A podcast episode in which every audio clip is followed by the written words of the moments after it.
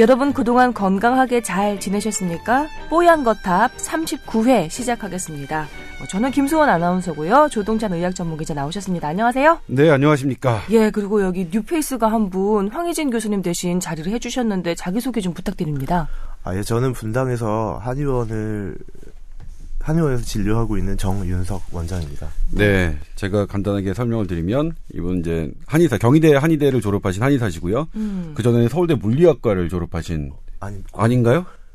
제대로 공대인가요? 알아보고 좀 해. 김경수가 제대로 저한테 그랬는데 알아보고. 서울대 공대를 졸업하셨 무슨 과를 졸업하셨죠? 재료공학. 아, 재료공학과. 아. 서울대 재료공학과를 조- 그 졸업하신 그러니까 이과를 그 공대를 졸업하시고 서울대 공대생 출신 한의사시죠. 그러니까 어. 현재 우리가 현대 의학 교육이 추구하는 바죠. 기초 음. 공학 그 다음에 의학의 접목. 음. 근데 이제 공학과 한의학을 접목하고 계신 분의 한 분이죠. 우와. 참고로 이 분을 소개해 주셨던 제 친구도 예. 고대 전정학과를 졸업하고 다시 경희대 한의대를 입학한 그런 친구입니다. 저희 이제 뽀얀 거탑 오늘 들어보시면 알게 됐지만 저희가 한의사를 굳이 이제 섭외하려고 노력했던 이유가 있습니다. 뒤에 한의사 관련한 그런 이슈가 나오기 때문인데요. 저도 어 연대 그 심리학과를 졸업하고 한의대를 들어간 제 친구들을 좀 섭외해 보려고 노력했지만 뭐 이슈가 이슈인지라 그리고 이렇게 좀 애들이 저를 닮아서 약간 좀 쑥스러워해요. 그래서 섭외에 좀 실패했습니다. 여튼 공대생 출신 우리 정윤석 원장님 오늘 기대가 큽니다.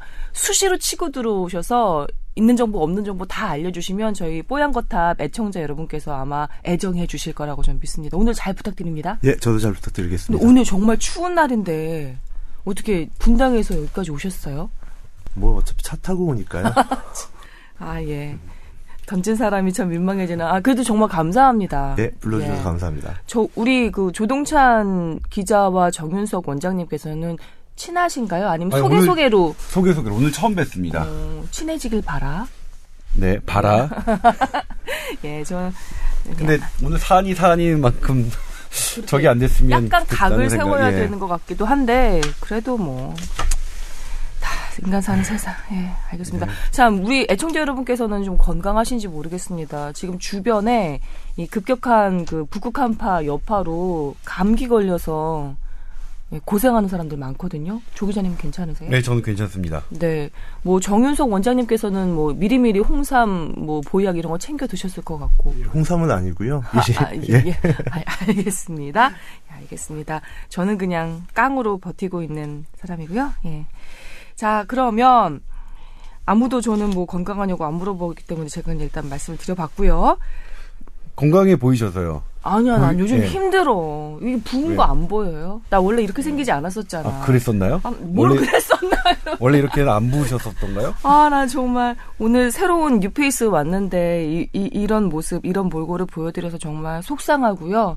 사실은 저희 뽀얀 거탑에서 제가 사랑스러움을 맡고 있고 이 사람이 뽀얀에 뽀얀을 맡고 있다가 저한테 좀 넘겼다고나 할까? 뭐 그런 상황입니다. 네. 전혀 믿지 않으시는 눈치라서 좀 그렇긴 하네요. 자, 빨리 들어갈게요. 본론으로. 예, 네. 저희 뽀얀 거탑 전반부 여러분의 건강 상담으로 예, 꾸며드리고요. 후반부 오늘의 이슈 본격적으로 얘기를 나눠보는 그렇게 그런 구성을 가지고 있습니다.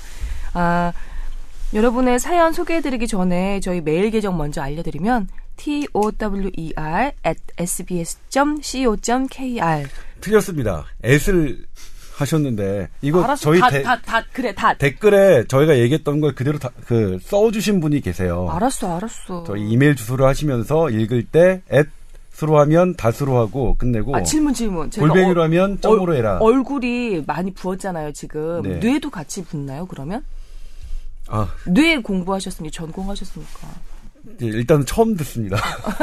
아, 뇌가 부어서 생각이 좀안잘 났다고 모르겠어요. 하려고 그런 게 그랬는데. 있는지 없는지는 걸렸네? 아직, 예, 아, 모르겠습니다. 알겠습니다. 다시 할게요. t-o-w-e-r at sbs.co.kr입니다. 예, 그냥 뿌얀 거 탑이니까, 예, 타워 생각해 주시면 될 것 같고요.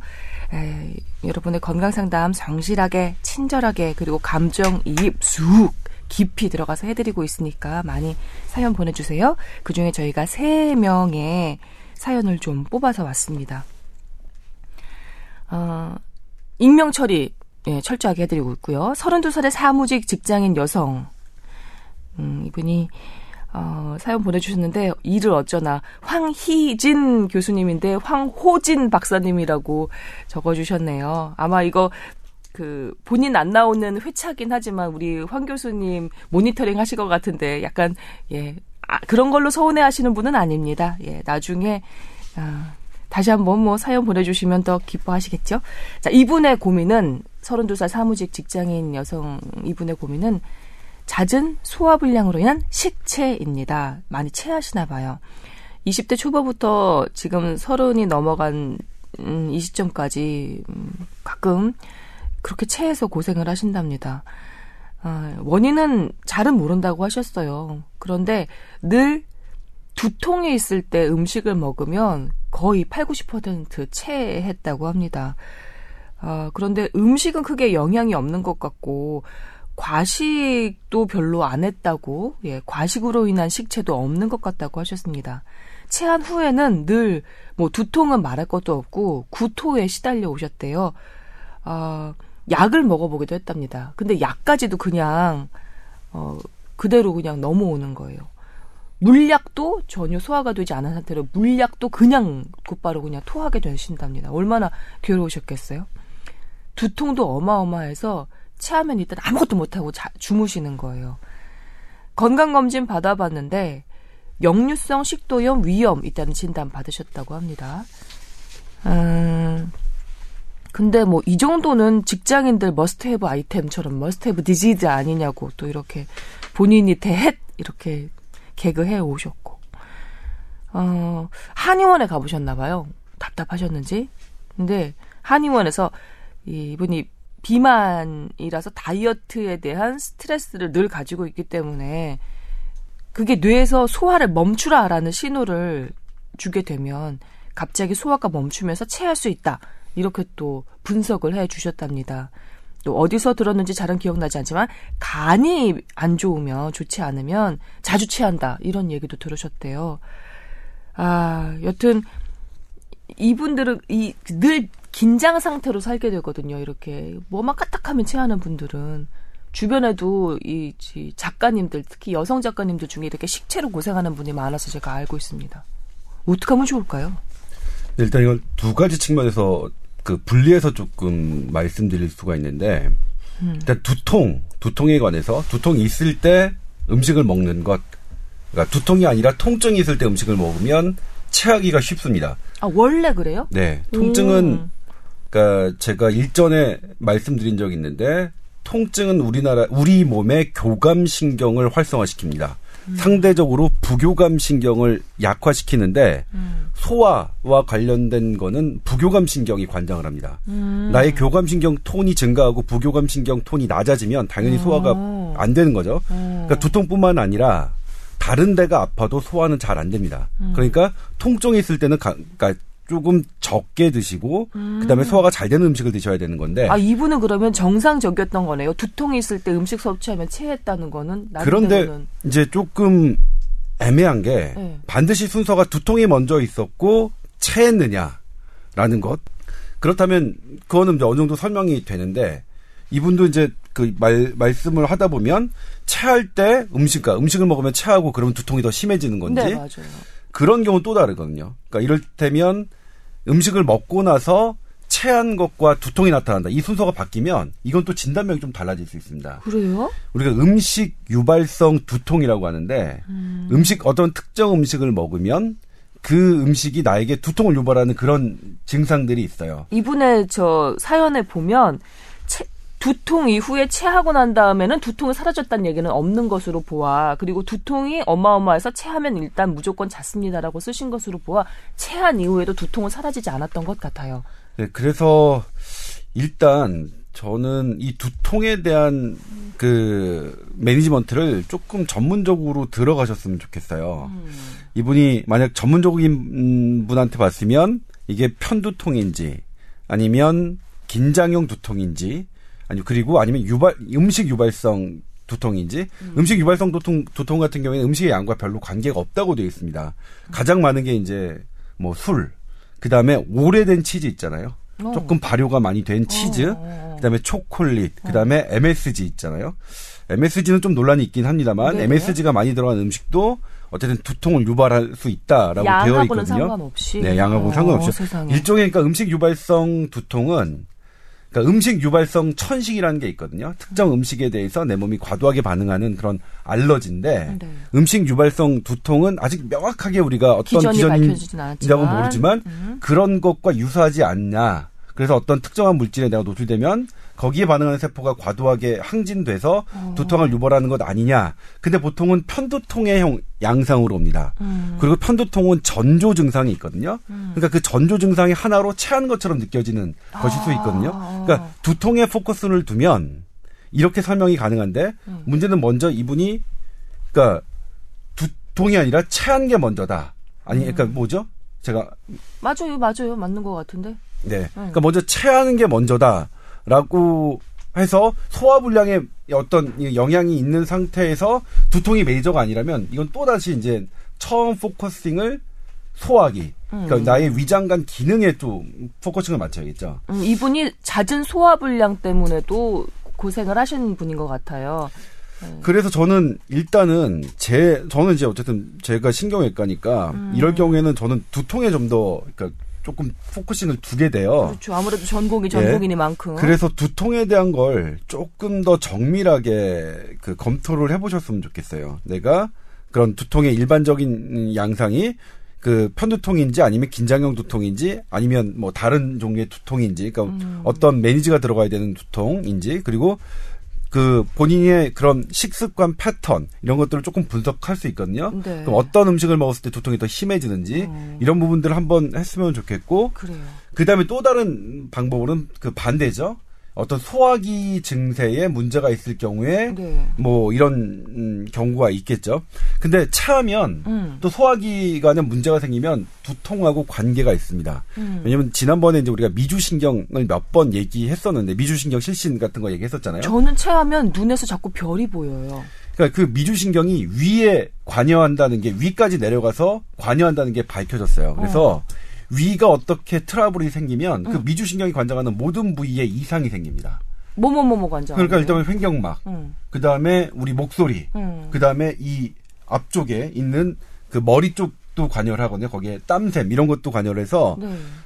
그 그런 부분에 그러니까 위로 발 위가 문제가 생기면 그 미주신경이 그 관장하는 부위에 문제가 생겨서 여러 부에 통증이 있을 수 있고 또 하나가 딸꾹질도 음. 그 그 기전에서 생깁니다. 그러니까 소화급 불량이 돼서 그러니까 딸꾹질이 날 수도 있지만 뇌압이 높아진 환자에게도 딸꾹질이 나, 참 나타나거든요. 희한해. 인체는 신비해.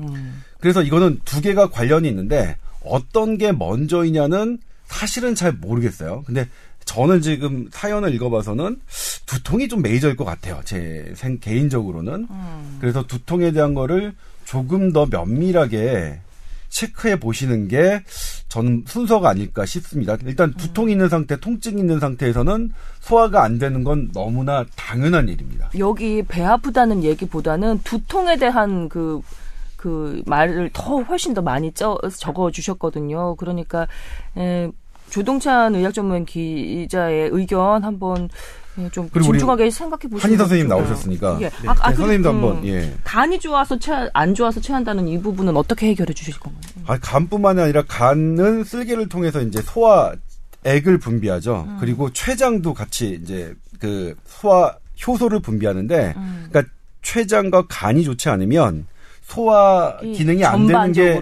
떨어지는 게 맞긴 한데요. 음. 그럴 경우엔 또 다른 증상이 나타납니다. 그러니까 간이 기능이 떨어져서 어떤 소화가 잘 안 되는 걸 경우에는 변 색깔이 좀 달라지는 특징이 있거든요. 아. 그 특정한 쓸개즙의 그런 역할 때문에 음. 음, 그리고 다른 간이 안 좋으면 소화 불량뿐만 아니라 우리 황달이라고 하죠. 음. 피부가 노랗게 되고 하는 그런 다른 증세가 동반될 가능성이 높아서 그건 또 얘기가 좀 달라지는 거겠죠. 간이 안 좋아서 나오는 변 색깔은 일반 변 색깔이랑 달라요? 좀 색깔이 하얗습니다. 하얗다고? 예, 예. 변 색깔이 상당히 좀 하얘집니다. 그래요. 예. 우리 저기 서른두살 사무직 직장인 여성분 화장실 가서 확인해보고 변이 하얗거나 얼굴이 노랗게 뜨는 황달 증상이 있는지도 한번 확인해 보시기 바랍니다. 자, 우리 정윤석 원장님 그 침묵을 지키고 계셨는데 네. 지금 입술이 달싹달싹해요. 뭔가 지금 껴들고 싶으신 거예요. 마음대로 말씀해 주세요. 일단은 이 분의 경우에는 두통의 부위가 어디였는지도 되게 중요하거든요. 어? 한의학에서는 어, 소화기의 이상으로 인한 두통은 보통은 이마 쪽, 머리 아. 앞쪽에 보통 나타난다고 보고 있고요. 네. 그 다음에 만약에 양 관자놀이 쪽이 아픈다면 음. 이것은 약간 좀 기허, 기운이 좀 허해서 아플 때 어. 그쪽이 아프다고 보고 있어서 일단 음, 아까 조 기자님도 말씀하신 것처럼 이 두통이 원인인지 아니면 체한 것이 원인인지는 봐야 돼요. 아, 그래요? 근데 아. 만약에 앞 이마 쪽이 먼저 아팠다라고 하면 이미 소화가 잘 안 되고 있던 것을 깔고 있는 거죠. 거기에 음. 뭔가 음식이 더 들어가면서 소화가 더 안 됐을 가능성이 있고요. 음. 또 만약에 양 관자놀이 쪽이나 이런 쪽이 아팠다면 음 아주 쉽게 말하면 기운이 떨어진 상태인 음. 거예요. 그래서 위는 운동기관이거든요. 그래서 기운이 떨어지면 우리가 팔다리를 움직이는 게 힘든 것과 마찬가지로 위도 소화기관도 움직이지 움직이기가? 힘들어지고 거기에 따라서 소화가 안 될 확률이 많이 높아지죠. 또 만약 뒷머리 쪽이 아팠다면 네. 스트레스나 또 피로가 전제되어 있을 가능성이 있기 때문에 네. 그쪽도 생각을 해보셔야 될 것 같은데 음. 뒤에 보면 이 사연에 보면 비만이라 다이어트에 대한 스트레스가 있다고 말씀을 하셨어요. 음. 일- 일반 적으로 소화기가 많이 약하다고 하면 음. 보통은 비만이 되기 그렇게 쉽지 않거든요. 아, 네. 영양분의 소화 흡수가 잘 안 되기 때문에 네. 그런데 이분이 이런 말씀을 하신 걸로 봐선 제 그냥 개인적인 판단으로는 이분이 기허, 기가 허한증을 이미 좀 베이스에 깔고 계신 게 아닌가 싶어요. 음. 기허비만이라고 해서 우리 몸의 기운이 많이 떨어져도 뭔가 대사가 좀 떨어지면서 살이 찔 수 있다라고 한의학에서는 보고 있거든요. 음. 기허비만 몸이 네. 붓듯이 좀 살이 찌는 건가요? 예. 어른들이 잘 알아듣죠? 네. 저희 아버지가 경희대 한의 음, 석사 출신 한의. 아 그러세요? 지금은 제 오늘 벗으셨어요. 싸움은 2대 1이 될 것 같아요. 아니 그렇지 않아 이 사람아. 그렇지 않아. 그만 두셨다니까요. 예, 그러시구나. 그래서 제가 보기엔 아마도 이분은 조금 기운이 많이 떨어진 상태에서 자꾸 음식물이 들어가면서 소화 불량을 일으키는 분이 아닌가 싶고요. 음. 네. 그래서 좀 여기 보면 임신을 준비하고 계시다고 네. 그러셨는데 이분이 자 그러면 일단 두통과 식체를 구별해서 좀 어, 한번 보셔야 될 것 같고 그 다음에 두통이 어느 부분이 아픈지도 한번 살펴보셔야 될 것 같고 그 다음에 체, 체하는 게 먼저인지 두통이 먼저인지도 한번 챙기셔야 될 것 같고 그리고 어떤 음식을 먹은 다음에 유독 체하는지도 예, 예, 두통이 맞습니다. 생기는지도 한번 살펴보셔야 될 것 같습니다. 그러니까 근데 참 잘 모르겠어요. 오늘 뭐 한의사 우리 정윤석 원장님 나오셨으니까 제가 겸사겸사 여쭤보는 건데 마음이랑 몸이랑 연동이 되어 있잖아요. 어, 가끔 저희가 이렇게 건강 상담 해드릴 때 보면 어, 그 몸의 증상이 어떤지 무엇을 먹고 어떻게 나빠지는지 어떻게 나빴을 때 어떻게 뭐 반응이 나오는지를 면밀히 한번 관찰해 보세요. 예민하게 한번 어, 느끼고 한번 적어 보세요. 이렇게 말씀을 드리는 경우가 있어요. 그런데 어 오히려 좀 예민하지 않고 좀 둔했던 사람들이 병에 오히려 덜 걸리고 그런 식으로 예민하게 뭔가 좀 따지고 잘 관찰하고 이렇게 좀 느끼는 사람들이 오히려 병에 좀 더 잘 걸리는 그런 느낌이 있거든요. 차라리 아파도 그냥 모르는 척 흥 넘어가 버리고 뭐 그러는 게 좀 치료에 좀 도움이 되지 않을까요? 이렇게 우리 지금 따져보세요. 두통이 어느 부위인지 뭘 먹으면 체하는지 이거 따져보세요. 이게 오히려 좀 안 좋은 방법이 아닐까라는 생각도 살짝 지금 들어서 걱정이 돼서. 아, 그건 따져봐야 될 건 따져봐야 되는 거고요. 예. 그리고 방금 말씀하신 게 어떻게 보면 선우가 바뀐 걸 수도 있죠. 그런가요? 내 몸이 약하기 때문에 좀 더 조심스러워지고 음. 좀더 의문이 많아지고 음. 의심이 많아지고 따, 뭔가를 따지게 되고 그렇게 되는 걸 수도 있거든요. 음. 예. 원장님은 왜 공대 요즘에 그나마 저기 취직이 잘 된다는 공대에 나오시고 굳이 한의학을 공부할 생각을 하셨을까요? 뭐 여러 가지 이유가 있었겠지만 아주 네. 솔직하게 말씀드리면 경제적인 이유도 있었고요. 왜 공대생 취직 잘 된대요? 그때가요 IMF 직후여서 아. 이제 R&D 쪽에 투자가 좀덜 예. 투자도 덜 되고 인원 감축도 많이 되고 구조조정 얘기도 많이 나오고 음. 하던 그런 시절이라서 뭔가 좀 현실적인 대안이었죠. 아, 때마침 또 허준이라는 드라마가 되게 인기를 여기 있는 모든 사람들이 빵 터졌네. 어, 같이 웃어줘, 조 아, 기자. 어, 그래요. 그렇군요. 아, 이분 임신 준비하고 계신데, 참, 직장도 다니시랴, 체하나, 안 체하나 늘 긴장하시랴, 어렵게 살고 계신 것 같습니다. 아, 우리, 저, 기자님과 원장님 말씀대로 한번 면밀하게 그 체한 것과 두통 사이의 그 관계들이랑 그 배경을 한번 따져 보시는 게 일단 먼저실 것 같고요. 그 정보를 가지고 어느 병원이라도 가면 훨씬 더 치료에 도움이 될 것 같은 그런 느낌이 드네요. 자, 다음으로 넘어가겠습니다.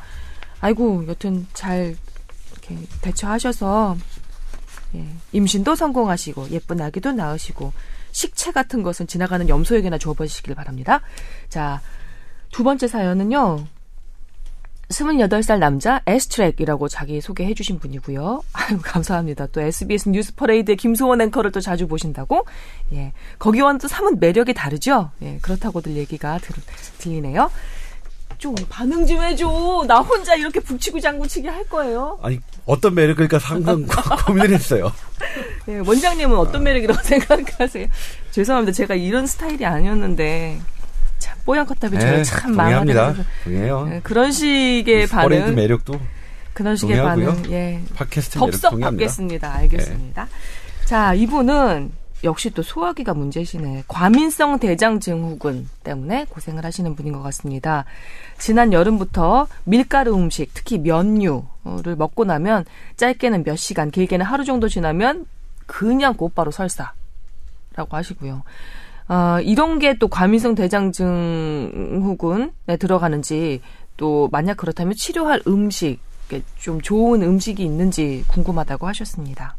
예, 제가 왜 이제 가만히 있었냐면 과민성 대장증후군이 혹시 제가 학생 때 배운 것과 좀 달라진 게 있느냐라고 음. 해서 이제 그걸 찾아보느라고 그랬어요. 이제 과민성 대장증후군 크- 크게 달라진 건 없네요. 제가 학생 때 배웠을 때랑. 그러니까 진단 기준이 어떻게 되면 최근 3개월 동안 일주일에 3일 이상 어떤 복통이나 복부 불쾌감이 있으면서 음. 배변 습관이 변하는 걸 말합니다. 이제 변비가 되거나 아니면 설사로 설사를 하거나 음, 변비도예요, 변비? 네, 변이 단단해지는 것도 포함됩니다. 근데 대부분 더 많은 건 설사 형태가 더 많다고 되어 있네요. 여기서의 포인트는 변화인 거죠. 네, 변화. 변화입니다. 어허. 근데 이게 그렇게 배변 습관의 변화면 일단 서양의 우리 저기서는 의심하는 게 가장 먼저 저기 하는 게 배변 습관의 변화는 대장암.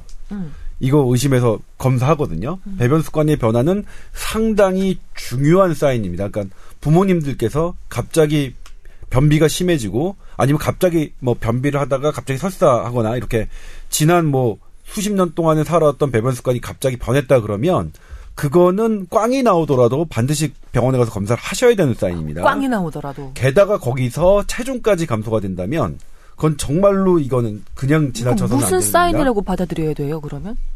이- 그러니까- 위험하게는? 위험 가장 위험한 건 대장암이죠. 아, 근데 이제 배변 습관에 이렇게 대장암을 의심할 만큼 위험한 배변 습관이 3개월 동안 일주일에 3일 이상 있으면서도 네. 엑스레이를 찍어보거나 아니면 대장 내시경을 해봤을 때 전혀 이상한 게 안 나오는 걸 음, 우리가 과민성 대장 증후군이라고 하는 겁니다. 음. 아직도 아직도 원인이 뭔지 밝혀지지 않았군요. 그래서 이름이 과민성일. 예, 그- 그래서 증후군을 쓰는 거죠. 그렇구나. 원인이 잘 밝혀지지 않았으니까. 네. 그러니까 특정 음식 때문에 그렇게 되는 경우가 있답니다. 이럴 경우 이분은 이제 밀가루 음식 때문에 이렇게 그 설사를 하고 한다고 말씀하셨는데 네. 이럴 경우 그 음식을 회피하라가 정답입니다. 맛있는데? 그럼 뭐 적 그냥 하셔야죠. 그러면 타협을 하셔야죠. 그냥 어, 먹고 쌀국수 드셔야 되나, 네, 그러면? 먹고 그냥 뭐 불편함을 그냥 음. 어, 그 감내하시는 것. 그 다음에 그렇지 않은 경우에는 심리적인 요인이 상당히 많이 관여되어 있는 것으로 보여서 음, 아. 심리적인 치료도 함께하는 게 좋다고 되어 있습니다. 아. 그리고 최근에는 유산균. 아, 요즘엔 유산균 얘기하는 게 워낙 상업적이어가지고 음. 제가 이제 말하기 좀 부끄러운데 저는 개인적으로 유산균 회사를 갖고 있지 않습니다. 지분은? 지분도 아 그러니까 지분이 있는 게 회사를 갖고 아니, 있는 거죠 사실은. 투자는? 투자 한 한 거 없습니다. 유산균 회사에, 대- 회사에 대해서 투자한 것도 없고요. 네. 근데 유산균이 과민성 대장 증후군의 증세를 좋게 한다는 연구 결과들이 속속 나와 있습니다. 음. 그리고 그러니까 전통적으로는 어쨌든 검사는 해봐야 된다. 배변 습관의 변화니까. 음. 근데 그렇지가 않다면, 그러니까 기질적으로 어떤 대, 장암이나 대장 질환을 의심할 만한 게 없다면, 내 내가 날 일으켰던 특정 음식을 먹고 그 증세를 일으켰던 음식을 피하는 게 정답이고 정답이다. 그다음에 나의 그런 게 없다면 나의 스트레스 지수가 높은지 한번 점검하고 심리적인 치료 그건 뭐 개인적인 치료든 어디든 뭐 음. 꼭 병원에 가시라는 건 아니고요. 그다음에 세 번째 그러니까 유산균을 어쨌든 드시면 유산균 김치에도 많으니까 음. 예, 많으니까요. 신김치에 음. 특히 많으니까 제가 김치 특집을 한번 하려고 하는데 음. 아 김치에 대해서 영국 그 영국 대학이 이게 그 균의 변화를 한 게 있어요. 참 자존심이 상하더라고요. 영국 대학에서 우리 김치. 예, 왜냐면 그 세균에 대해서 세균을 어. 그러니까 통째로 그러니까 변 변에 있는 세균이 어느, 어느 정도가 음. 되느냐 하는 거고 최첨단 연구거든요. 음. 그 유전자 갖고 그 세균의 를 추적해 가지고 어. 개수와 양을 하는 거거든요. 네. 근데 그 기법으로 김치에 대한 유산균, 유산균의 변화를 쫙 한 연구 결과를 일단 맛배기로 예. 그러면 뭘 해든가요? 그 대학에서. 아, 그러니까 뭐냐면 알려주시면은. 결과가 그게 어떤 영향을 미치는 건지는 모르겠지만 일주일 정도까지의 변화가 다르고요. 음. 일주일에서 2주까지 좀 다르고요. 또 한 달까지 만약에 균이 완전히 바뀌더라고요. 음. 그러니까 맛이 바뀔 때 맛- 김치의 맛이 바뀌는 건 음. 김치 속 세균이 바뀐 거더라고요. 아, 아. 근데 그게 신기하다. 예, 어떤 영향을 주는지까지는 인체에 어떤 영향을 주는 것까지는 하지 않았지만 음. 그래도 그, 그 균을 김치가 샥 실시간으로 변하는 세균의 그딱 음. 재밌잖아요. 그러네. 신기하네요. 제가 구정 특집으로 준비하려고 했었는데 괜찮다. 안 될 것 같아요. 제가 왜, 왜, 왜? 개인적인 일이 있어서 어. 토스 하고 가요. 안 되죠 이런 재미난 아이템은 제가 얼마나. 욕심 많은데 욕심쟁이. 시샘도 많고 아 근데 유산균도 그렇게 종류가 많다면서요? 유산균이라고 해서 그냥 이름이 유산이고 균이 하나인 한 종류가 아니라 여러 가지 종류가 있다고 그러던데. 네, 그죠? 네 여러 종류가 있습니다. 음. 제가 그 여튼- 유산균 이름은 되게 어려워서 제가 이름을 뭐 한두 가지라도 지금 뭐 발언을 해드리면 되게 유식해 보일 것 같은데 죄송합니다. 못 외웠구나. 못 외웠어요. 나도 못 외웠어. 혹시 아세요, 원장님은? 뭐 락토바실루스 뭐 이런 아, 하나 아시네. 김치 유산균 이렇게 해놓고 말까 그냥? 예. 아무튼 그렇습니다. 아. 그리고 우리 선생님한테도 한번 얘기를 들어보죠. 예, 이분 내원하시면 뭐라고? 저도 사실은 해드릴 말이 우리 조 기자님과 크게 다르지 않아요. 사실 어, 밀가루를 회피하는 게 가장 좋은 방법이고요. 네. 음, 또 유산균 복용 마찬가지로 권할 것 같고요. 음. 그리고 뭐 한약을 보장 건비할 수 있는 한약을 같이 복용하는 것도 좋은 방법이 될 수 있겠죠. 음, 보장, 그러니까 장을 보, 보하고. 보하고 우리 소화기 비위를 어, 건비, 건강하게 아, 하는. 보장 건비하는 그렇군요. 제가 못 알아들었네. 죄송합니다. 아 가끔 이런 사람들이 있어요. 자기는 정상적인 배변을 해본 적이 거의 없다. 설사에서 변비로, 변비에서 설사로 늘 이렇게 왔다 갔다 한다. 이런 케이스도 역시 뭐 과민성 대장 증후군에 속할 수 있을까? 이렇게 네. 변하는 네. 거니까. 네. 그리고 그게 그렇군요. 본인이 불편하다면 설사하기 전에 아이고 불편하겠지. 예. 그러면 그럴 수 있죠. 음, 그렇군요. 우리 에스트랭님, 음, 그, 우리 쌀국수 드십시다. 어쩔 수 없네. 일단은 문제가 되는 음식 종류를 좀 회피하는 게 먼저라고 하시네요. 그리고, 어, 적절한 치료 한번 동반해 보시면 괜찮을 것 같습니다. 그래요. 다음 사연입니다. 음, 이분은 성함 밝혀드려도 될 것 같아요. 손소영 님이고요. 이분의 둘째 자제분께서 고2인데, 고등학교 2학년인데, 의사가 꿈이라고 합니다. 뭐, 어, 우리 뽀얀거탑, 그래서 열심히 듣고 있는데, 재미있게 듣고 있는데, 그 중에, 어, 우리 황희진 교수님이 의대생들은 600번 이상 쪽지 시험을 보고 그 족보라고 모아둔 것이 켜켜이 쌓으면 180m, cm를 넘는다고 하신 말씀을 둘째에게 얘기해 주면서 힘든 의사의 길을 포기할 것을 은근히 압박했더니 아이는 오히려 더 비장해진 듯 합니다. 라고 해주신 것으로 보아 아이 자체가 의사라는 꿈을 확실하게 가지고 있고 공부를 또 열심히 하고 있는 모양입니다. 그래서 그런지 잠도 좀 조금밖에 못 자고 스트레스도 늘 받고 몸도 좀 어, 안 좋아지는 것 같다고 홍삼도 먹이고 보약도 때때로 먹이고 했는데 뭐 좀 걱정입니다. 이런 공부하는 학생들에게 피로 회복제류의 약을 지속적으로 먹여도 되는지 먹여도 된다면 어떤 약들을 먹이는 게 좋을지 궁금하다고 우리 학부형 되시는 예, 제가 먼저 말씀드리겠습니다. 예. 저는 의사가 되려는 꿈 되게 좋은 꿈이죠. 현재로서는 상당히 어려운 꿈이기도 합니다. 음. 의대가 되게 높더라고요. 그러니까 그런데 의사가 되려는 꿈에서 예전보다 더 어려워요, 되게? 예, 예전보다 더? 음. 어렵 어렵더라고요. 네. 의사가 되려는 꿈보다 더 큰 꿈, 의학을 전공하는 꿈을 가졌으면 좋겠습니다. 의학이라는 게 반드시 의사가 그러니까 예전에는 의사가 모든 걸 하는 걸로 되어 있는데 의사가 음. 그 정말 필요한 직업이죠. 정말 필요한 직업이지만 의사는 그 끝부분 의학의 시작에서 시작 그러니까 결과물들을 환자에게 적용하는 그 음. 끝부분의 일을 하는 분들이 이제 의사인데 네. 어 그건 나중에 선택해도 되니까 네. 처음에는 의학을 이 사람 몸을 그 과학의 한 부분으로서 그 포함되는 의학을 공부해서 본인이 아 난 그래도 마지막 부분 환자를 직접 치료하는 부분이 더 좋다라고 음. 생각하면 의사 의사 일을 하시면 되고 그렇지 않으면 좀 더 그 앞부분 좀더 음. 창의적이고 그 발전 가능성 우리 전 세계를 한발 한도 한 발짝 더 그 도약시킬 수 있는 그런 일에 종사시 정말로 인류 공영에 이바지할 수 있는 어떤 발견을 할 수도 있는 거니까 네. 기초의학 연구의사 말씀하시는 거죠? 네, 예. 네. 음. 그래서 그러니까 뭐 꼭 의사가 아니더라도 의학을 전공하시는 분들은 되게 많으니까 그래서 의학을 먼저 배우셨으면 좋겠다. 그리고 멋지다. 예. 음. 그다음에 이제 그 의대 과정 아, 저 뭐냐면 지난번에 제 친구들이랑도 얘기했는데 다시 인턴 1년 차로 돌아가려면 다시 돌아가겠어요. 1년 차가 사실 제일 어렵거든요. 음. 제일 잠 못 자고.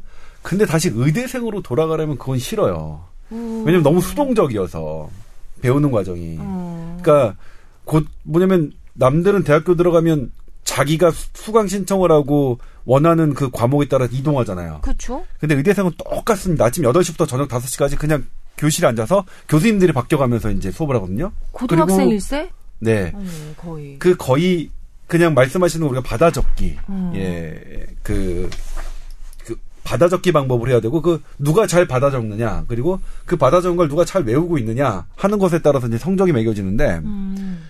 아, 저는 그래서 그, 그 과정은 되게 싫었어요. 다시 돌아간다면. 음. 그러니까 이를테면 다시 인턴서부터는 제가 활동을 하니까 직접 만나고 몸으로 움직이니까 힘들어도 훨씬 낫는데 음. 의대생은 그런 과정 아주 아주 지난한 과정 특히 우리나라의 의대 교육은 미국이나 프랑스 뭐 아까 선, 의료 선진국에 비해서 많이 뒤떨어져 있습니다. 제가 의대 교수님들에게 어떤 그 교수님들 대상으로 하는 강의하면 제가 늘 얘기합니다. 우리 선생님들의 수준으로 지금 이렇게 뛰어난 애들 가르칠 능력이 있다고 생각하시면 이렇게 적나라하게 해요. 의대 교수님들한테. 어이구. 솔직한 말씀드리면 어. 그리고 당신들이 지금 교, 아, 당신들이라고 하면 되게 안 되겠죠 교수님들이 교수님들이 지금 할 수 있는 분야는 저 의학의 저 뒷부분인데 어. 아이들에게 의학의 전반적인 부분 이 앞부분을 담, 담당할 수 있는 부분을 본인들이 할 수 없으면 기회를 줘라 그들에게 좀 더 열린 열리게 줘라 하는 말 말을 많이 하는데 아무튼 하나만 질문 네. 그 의대생 6, 6년 동안 가만히 앉아서 공부하는 그 기간에 배우는 것들이 모두 필요해서 그렇게 가르치고 계신 거 아니에요? 아, 다 필요하죠. 지나고 보면 다 필요한데. 어. 그런데 그게 너무 수동적으로 바, 너무 많은 지식을 그러니까 받다 보니까 어. 거기에 지쳐 있어요. 그럼 어떻게 하면 돼? 그 모든 시간이 다 필요하고 그 모든 정보가 다 필요한데 그런 방법이 아니면 다른 걸 어떻게 하지? 일단 뭐 미국의 예를 들면요. 네. 미국은 전달하는 정보의 양 강의에서 우리나라 교수님들은 음. 전달하려고 하는 정보의 양이 되게 많아요. 음. 그러니까 그게 되게 좋다고 생각하시는데 음. 미국 같은 경우에는 그 전달하는 정보 양이 학생들에게 전달하는 정보 양이 아주 적습니다. 아주 핵심 핵심 핵심만 되게 추려요. 이를테면 하버드 대의대 같은 경우에는요. 어, 어, 어, 예. 학생이 800명 정도 되는데 네. 가르칠 수 있는 그 스텝이 만, 만 명이 넘습니다. 근데 만 명이 넘으니까 학생을 가르치는 거는 시니어, 그러니까 주니어 교수들 아예 엄, 엄두도 못 냅니다. 음. 학생을 가르친다는 게 의대생을 가르친다는 건 엄청난 일이라서 음. 아주 연차가 올라가고 내가 성과를 인정받아야만 학생을 가르칠 수가 있는 거예요. 음. 그러다 보니까 그 학생의 한 강, 그 강의 시간도 많지 않거든요. 음. 그러니까 그 강의 하나에 온 자기 모든 거를 혼신을 다해서 이 학생들이 이 한 시간 동안에 어떤 것만 꼭 알고 나머지는 찾아가게끔 하죠. 아. 근데 우리는 정보를 너무 많이 주시는 거예요. 어. 그러니까 찾아가는 게 아니라 이 받은 정보를 소화하기도 소화하기가 너무 너무 버거운 그런 그런 부분 때문에 아니 그러니까 전 개인적으로 너무 힘들었고 제 친구들이랑 얘기해봐도 의대생 과정이 너무 힘들었다. 음. 그래서 그럼 본인이 찾아가라고 하면은 모두 다 빼먹지 않고 구멍 없이 다 메꿀 정도로 그렇게 모든 정보를 다 습득할 수 있나요? 그러니까 그거는 그거 걱정해서 그렇게 내가 자꾸 이렇게 편하다는 게 아니라 나는 우리나라 의사들이 되게 아 질도 높고 실력도 뛰어나고 아무것도 이렇게 정보에서 구멍이 하나도 없는 그런 완벽한 의사 선생님을 바라기 때문에 내가 자꾸 이렇게 여쭤보는 저는 거거든요. 개인적으로 저 제가 다닐 때도 그 정도 의대생들의 실력은 그 정도 됐었던 것 같고요. 지금은 제가 다닐 때보다 훨씬 더 훌륭한 학생들이기 때문에 저는 그거 가능하다고 생각하고요. 그리고 그렇게 의학이 더 발전한 그리고 의학 교육이 발전한 나라들은 우리처럼 하고 있지 않다. 아. 그 부분을 되게 조금 더 새겨주셨으면 좋겠고 지금 제가 드리는 말씀은 솔직히 제 의견이 아니라 의학 교육을 걱정하시고 앞서 나가시는 선생님들이 다 하시는 말씀입니다. 저는 거기에서 듣고 지금 말씀드리는 건데 아무튼 근데 왜냐면 제가 이제 돌이켜 보면 그 과정이 그런 부분 때문에 좀 힘들었거든요. 다시 돌아가고 싶지 않은. 음. 그렇게 수동적으로 하루에 막 몇 시간씩 앉아서 일방적으로 정보를 그냥 받아 적고 외우고 하는 것은 너무 개인적으로 힘들었기 때문에 아무튼 그런 부분들이 있긴 하지만 지나는 과정이 있긴 하지만 그래도 전반적으로 저는 의학에 대해서는 아 정말 감, 고맙습니다. 의학이라는 학문은 아우, 정말 내가 피가 되고 살이 되고 그다음에 인류에게 큰 공헌이 될 수 있는 학문이라고 생각해서 의학에 도전하게 하겠다라고 하는 부분은 저는 정말 그냥 응원 응원 싶다. 응원해드리고 싶습니다. 예. 그렇게 열심히 공부 꿈을 가지고 공부하는 우리 손소영님의 그 둘째 자제분 어떻게 하면 좋아요? 이거 이거 여기 피로회복제 아로나민 삐삐삐부터 시작해서 홍삼 보약 이거 챙겨 먹이고 싶으신 거예요. 네. 원장님. 홍삼은 어떤가요? 글쎄 홍삼 같은 경우에는 사실은 인삼의 약성을 많이 죽였다고는 하나 음. 성질 자, 원래 근본 자체가 인삼이기 때문에 말씀하신 대로 증이 안 맞으면 금기증에 먹거나 하면 여러 가지 부작용을 일으킬 수 있는 게 사실이고요. 그리고 한창 뜨거운 그 어린 그러니까 자라나는 저는 이게 한 선생님들이 지금 우리 정 선생님 말씀하셨는데 음. 제가 한의 한의 선생님 취재할 때 가장 처음에 충격적인 게 그런 거야. 우리 지금 그 어떤 특정 회사 때문에 홍삼이 만병통치약 모든 사람에 적용 가능한 그다음에 심지어 뇌발달도 시키는 그런 약이라고 하는데 생각 그렇게 광고하잖아요. 음. 근데 정작 그것에 하시는 선생님들은 이런 말씀하세요 방금 금기증이 있다는 거예요. 모든 사람에게 그 통용될 수 있는 그런 약이 아니라고 말씀하시더라고요. 세상에 약성이 있는 모든 것 중에 누구나 먹어도 되는 약이란 건 존재할 수가 없죠. 어, 여기 포인트 나왔어. 약성이 있다는 건, 그, 그 반대로 맞지 않는 사람도 있다는 얘기랑 다름이 없죠. 그렇죠. 예. 그러면 현직 그에서 저 진료 보고 있는 한의사의 입장에서 네. 뭐 그런 식으로 저는 특히 이 어린 아이들에게 홍삼을 이렇게 좀 먹이는 것에 대해서 약간 걱정을 하고 있거든요. 뭐 아버지한테 들은 말도 있고 그래서 괜찮은지 어떻게 개인적 개인 의견이니까 어떻게 생각하시는지. 개인적으로는 그런 그 홍삼을 먹일 것인지 아닐 것인지에 대한 것도 사실은 전문가인 한의사의 상담을 통해서 진찰을 통해서 이루어져야 된다고 보고 있죠. 그러니까 일단은 홍삼이 어 그러니까 한의학적으로도 그렇게 대중에게 대중이 그러니까 손쉽게 전혀 부작용 없이 먹을 수 있는 약은 아니라고 판단하는 거죠. 저는 그러니까 약초인데 약초인데. 사실 왜 언제 그랬냐면 이거 제가 저도 이제 경희단의대 교수님을 한 분 알고 있는데 이게 어린이용 홍삼이 나와 제품을 만들었나 봐요 몇 년 전에 그래요. 그때 바로 전화를 주셨어요 저한테 이거 음. 문제라고 그래서 가서 이제 사실 인터뷰를 했는데 했는데 이게 실제로 보도할 수 있지는 않았습니다. 그러니까 왜냐면 보도할 만큼의 이쪽의 근거도 이쪽의 근거도 없었기 때문에 어, 양측의 근거가 없었기 때문에 할 수는 없었지만 음. 어쨌든 원리만 그러니까 그들이 주장하는 어린이에게 어린이용으로 되게 좋다는 것 그 근거가 사실은 서양의학적으로 별로 없고 음. 근데 한의학적으로도 그렇게 그렇지 않다 원리가 그렇지 않다라는 거죠. 예, 그러니까 그러니까 뭐 반박하는 구조만 있을 뿐이지 조기자 입맛에 딱 맞는 그런 과학적인 근거가 없었다는 얘기네요. 아 그렇죠. 어. 전 입맛이 제 입맛이 아니라 저 입맛은 뭐 맞아요. 뭐든지 맛있게 먹는데 네. 근데 하나만 볼게요. 저희 보도 그, 그 준칙에 있으니까 보도 준칙에 음. 근거가 있지 않으면 할 수 없다는 그 그래요. 어. 그런 게 있으니까 그런 겁니다. 상식선에서 생각을 하면 되는 거죠. 그냥 누구에게나 먹어도 되는 약이라는 게 과연 있을까라는 그래요, 의문을 맞아요. 가지면 됩니다. 음. 근데 요즘엔 그게 시장이 워낙 커졌다 보니까 그리고 선택할 수 있는 거 누구나 선택할 수 이렇게 쉽게 이렇게 선택하는 음, 쪽으로 이렇게 자꾸 몰아가니까 그럼 이분한테는 뭐라고 말씀드리면 될까? 이 수험생 공부하느라고 힘든 둘째 자제분한테 뭘 좀 드시게 하는 게 좋. 음식 골고루 이렇게 섭취하게 해주시고 그다음에 잠 잘 자게 해주시면 좋겠어요.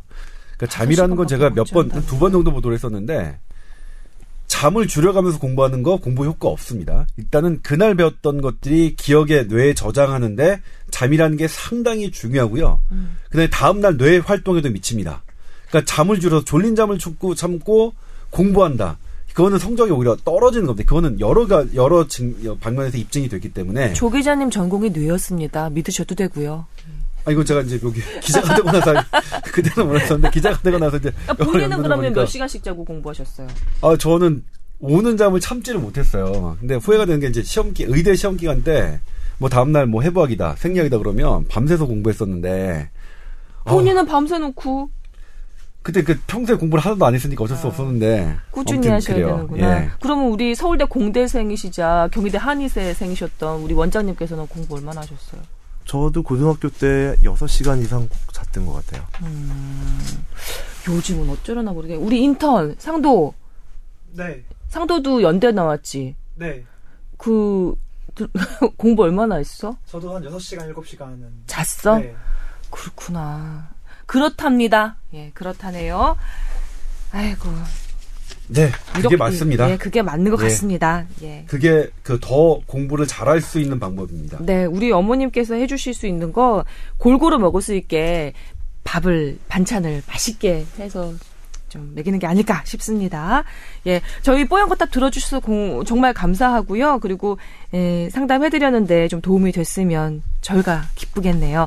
다시 한번 알려드립니다. 뽀얀 거탑에서 그 어느, 어떤 매체보다 훨씬 더 상세하고 친절하고 또 감정이입되어 있는 그런 건강 상담 해드리고 있습니다. tower at sbs.co.kr입니다. 많이 보내주세요. 네, 이건 머니를 통해서 저희 뽀얀 거탑을 들어주시는 분들이 많고 그분들이 이제 댓글을 해주시는데 음. 거기 댓글 보면 이제 제가 지난 주에 김현우 기자를 약간 시샘했잖아요. 그 저한테도 현우 현우 이렇게 얘기하면 안 된대. 아우 저 이건 머니 팀 그 F4 이현식 아유, 진짜, 선배 뭐 김범규 기자 현종 기자 김현우 기자 저도 사랑하고요. 이것도 진짜. 네 이렇게 얘기하면 또 이제 막 또 악플 달린다. 예, 저 아유, 현우 좋아합니다. 예. 예. 어우, 저 제가 감히 어떻게 김현우 기자의 후각을 따라가겠습니까? 근데 저 국민 배우 같다고 생, 그 해주신 분 정말 감사드려요. 근데 이제 그게 어떻게 됐냐면 조동찬 기자님 국민 배우처럼 생겼으니까 음. 김현우 기자 그렇게 후광 비치는 김현우 기자 더 이상 시샘하지 마세요 이런 거. 아니 근데 저는 우리 이제 뽀얀 거딱 팀이라서 하는 얘기가 아니라 개인적으로는 현우보다는 나는 동찬한테 아, 아닙니다. 던지겠어. 아니, 그러면 아닙니다, 안 돼? 아닙니다. 이러면 안 돼? 왜 이렇게 질색팔색을 하는 거예요? 어, 제가 어, 어떻게요? 그 아니요, 그 정도 아, 제가 근데 순수하게 인정하는 거예요. 아, 저희는 평화를 사랑하는 뽀얀 거탑입니다, 여러분. 김현우 기자에겐 제가 아우 네. 안 돼요. 아유, 우리 현우 빨리 그냥 장가를 보내든지 해야지 아주 그냥 옆에 사람들이 힘들어서 죽겠어. 네. 무슨 말씀인지 몰라서 지금 우리 원장님 재밌고요. 예, 예, 저희 다른 팀 예, 무슨 김현우 기자라는 사람이 있는데 약간 무리를 일으키고 있어서 저희가 여기서 한번 얘기를 해봤네요. 그나저나 걱정되네요. 댓글란에 또 무슨 얘기가 남겨질지. 뭐 좋은 무리죠? 무리가 아니라 뭐. 네, 자, 자 이렇게 하고요. 이제 저희 오늘의 본격 주제 넘어가도록 하겠습니다.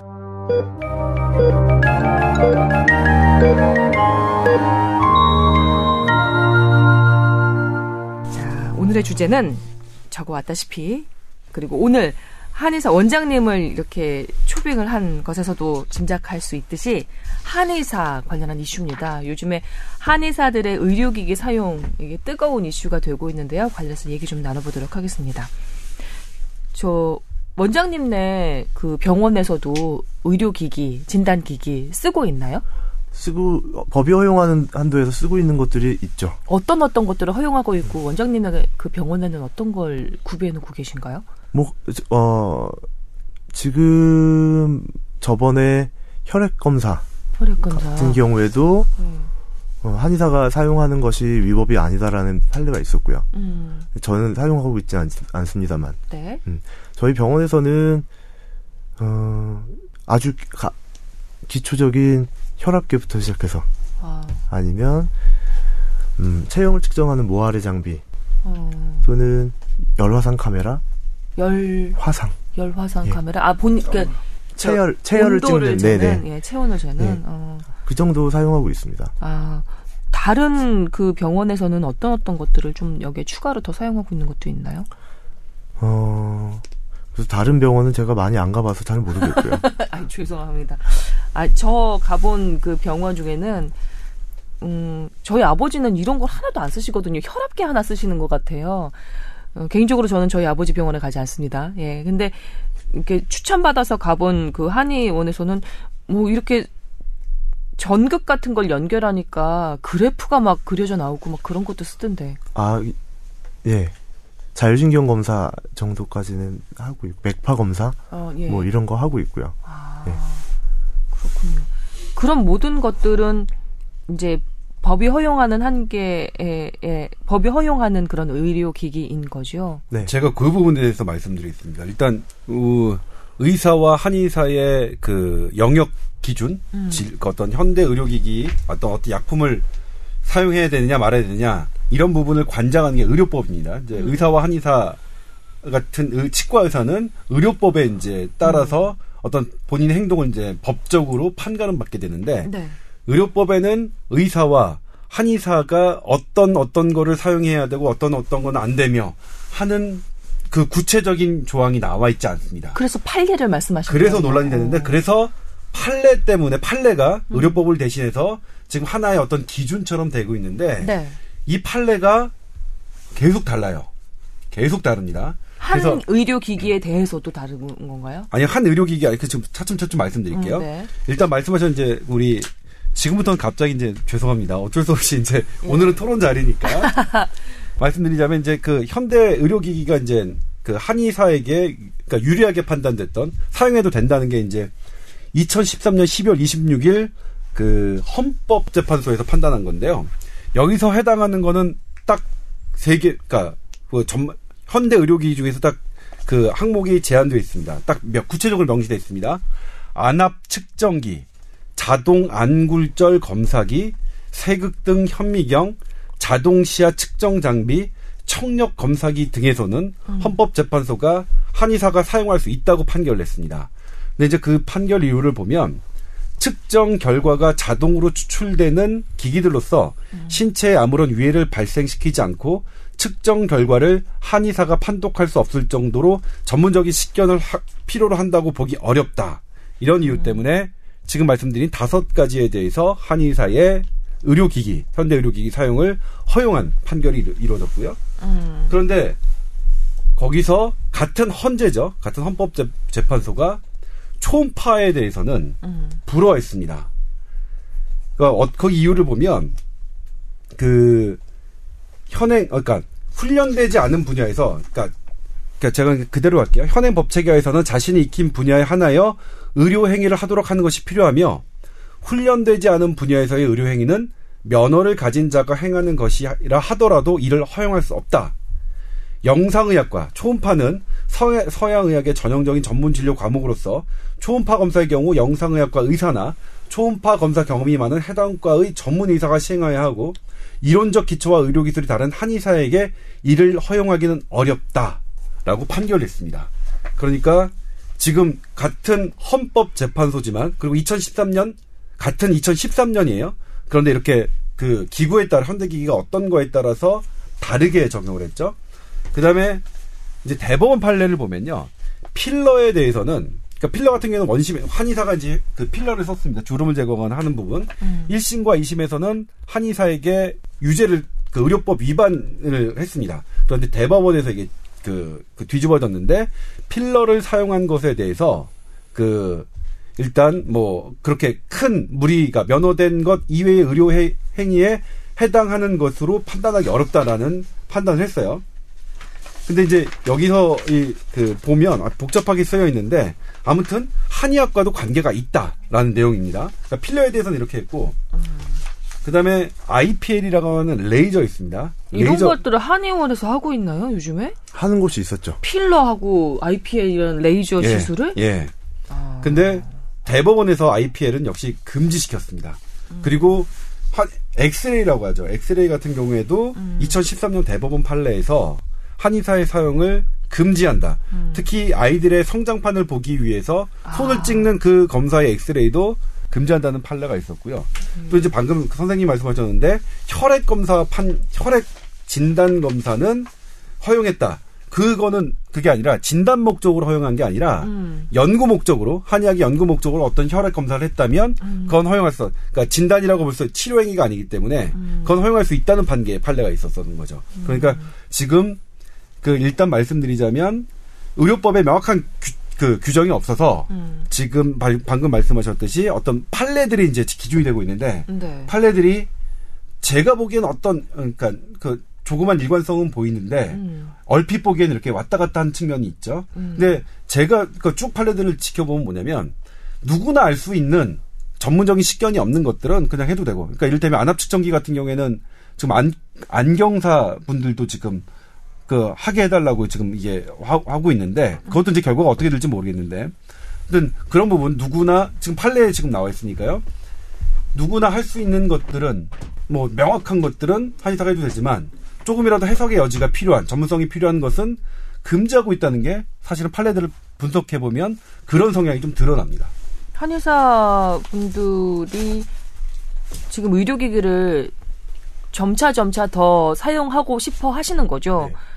음, 최근의 이슈는 어, 의료기기를 한의사들이 사용하는 것을 좀 허용하는 쪽으로 이렇게 가고 있어서 양 그 양의사라고 하면 좀 그렇지만 의사협회 쪽에서 좀 반발하고 있는 그런 상황으로 제가 알고 있는데 그러니까 맞습니까? 의사협회는 허용하고 있는 쪽으로 가고 있다고 생각하지 않습니다. 법은 분명히 저 이제 죄송합니다만 너무 그러니까 그래도 뭐 기회를 드릴게요. 의사협회 입장은 법은 분명히 한의사의 의료기기 행위를 분명히 금지하고 있는데 음. 그걸 어기고 그걸 어기고 현대 의료기기를 사용하는 한의사들이 많다고 보고 있습니다. 어떠세요, 원장님 입장은?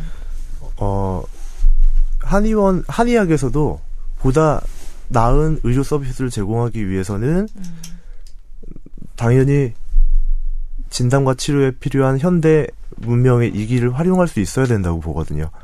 그리고 또, 어, 아까 송년 도 이런 걸 말씀하셨는데 사실 그냥 흔히- 말하는 지피 선생님들, 수련을 거치지 않고 대학 졸업하고 국시만 보고 바로 개원하신 선생님들도 있어요. 의사 의대를 나오고. 그런 분들 같은 경우에 전혀 숙련도가 없음에도 불구하고 면허에서 그분들이 초음파를 다루거나 하는 걸 막지 않고 있다는 거죠. 뭔가 이거는 형평성에 어긋난다는 거고 그러면은 한의학 그 교과 과정에서 이런 그 의료기기들을 다루는 것에 대해서 배우고 있나요? 당연히 있습니다. 아 그래요? 교과 과정에서 영상의학이라는 과목이 별도로 있고요. 네. 적지 않은 시간을 할애해서 배우고 있고 어, 그 기- 다른 아니면 물리치료나 아니면 다른 치료 기기에 대한 원리라든지 그런 것도 당연히 배우고 있습니다. 그러면 판독의 전문 식견이 필요한 것들은 어, 한의학 어, 그 한의사들이 사용하는 것이 어, 좀 곤란하다라고 하는 이런 의사협회 측의 그 주장은 어떻게 되는 건가요? 요는 이거죠. 이 이게 이걸 할 실력이 되느냐 안 되느냐가 사실은 판단의 기준이 아니고 면허에서 이건 면허가 정해주는 거거든요. 예를 들어서 요즘에 이슈가 됐던 뭐 변호사와 변리사의 문제도 변호사가 변리사만큼 특허에 관련된 일을 잘 할 수 있느냐. 이게 문제가 아니라 변호사 면허로 변리사의 일을 할 수 있게 해주느냐. 면허가 있으면 그쪽에 대한 공부를 더 해서 그것을 자기 분야로 소화할 수 있는 권한을 부여하는 게 면허의 개념이거든요. 현재의 그런 그 이원화되어 있는 양의사와 한의사로 이분 이분 이원화되어 있는 의료법 체계에서 과연 한의사에게 이러한 현대 진단기기나 치료기를 사용할 수 있는 권한을 주느냐 안 주느냐는 사실은 실력과 그렇게 관련 있는 문제는 아니라고 봅니다. 어떻게 생각하세요? 네, 이제 그 말씀하신 그 지피들 뭐 이렇게 하고 있죠. 그리고 최근에 이제 뭐 사실 우리 서양의학계에서는 가정의학과에 대한 문제도 불거지고 있습니다. 전문성이 해당 내 그거는 이제 가정의학과 선생님들이 처, 처방하는 그 정신과 약물하고 내과 소화기내과 약물 같은 경우에서 사실 내과 선생님들이 문제를 제기하고 있고 정신과 선생님들이 문제를 제기하고 있고 그리고 이번에 또 어떤 뭐 칼럼으로 하면서 지금 마치 그러니까 자체적으로도 그런 문제가 있다는 거 알고 있고 게다가 그래도 가정의학과 선생님들은 어떤 일정 트레이닝을 거쳐서 하는 전문의이신데 말씀하신 것대로 그런 트레이닝 없이 그냥 집회하시는 분들도 있는 거그 맞거든요. 맞는데 의대 나오자마자 개원하는 예. 사람들. 어떤 차이가 있냐? 그 선생님들이 그러니까 저는 이제 가장 여기서 그좀그 무겁게 다뤘으면 좋겠는 게 적어도 일단 서양의학에서 의대를 공부한 사람이면 엑스레이 단순한 엑스레이가 그렇게 쉽지 않은 거를 알고 있습니다. 그러니까 다들 그렇게 간단한 쉽고 간편한 엑스레이는 사용해야 되는 거 아니냐라고 하는데 엑스레이요. 엑스레이 chest, 그러니까 흉부 엑스레이만 하더라도 제가 신경외과를 레지던트 할 때 하루에 내 환자들, 제가 맡은 환자들 한 30명씩 매일매일 봤지만 아주 크게 누가 봐도 변한 건, 변한 건 알 수 있지만 미세한 차이는 반드시 거기에 전공하신 영상의학과 선생님한테 의뢰를 하, 하사- 하거든요.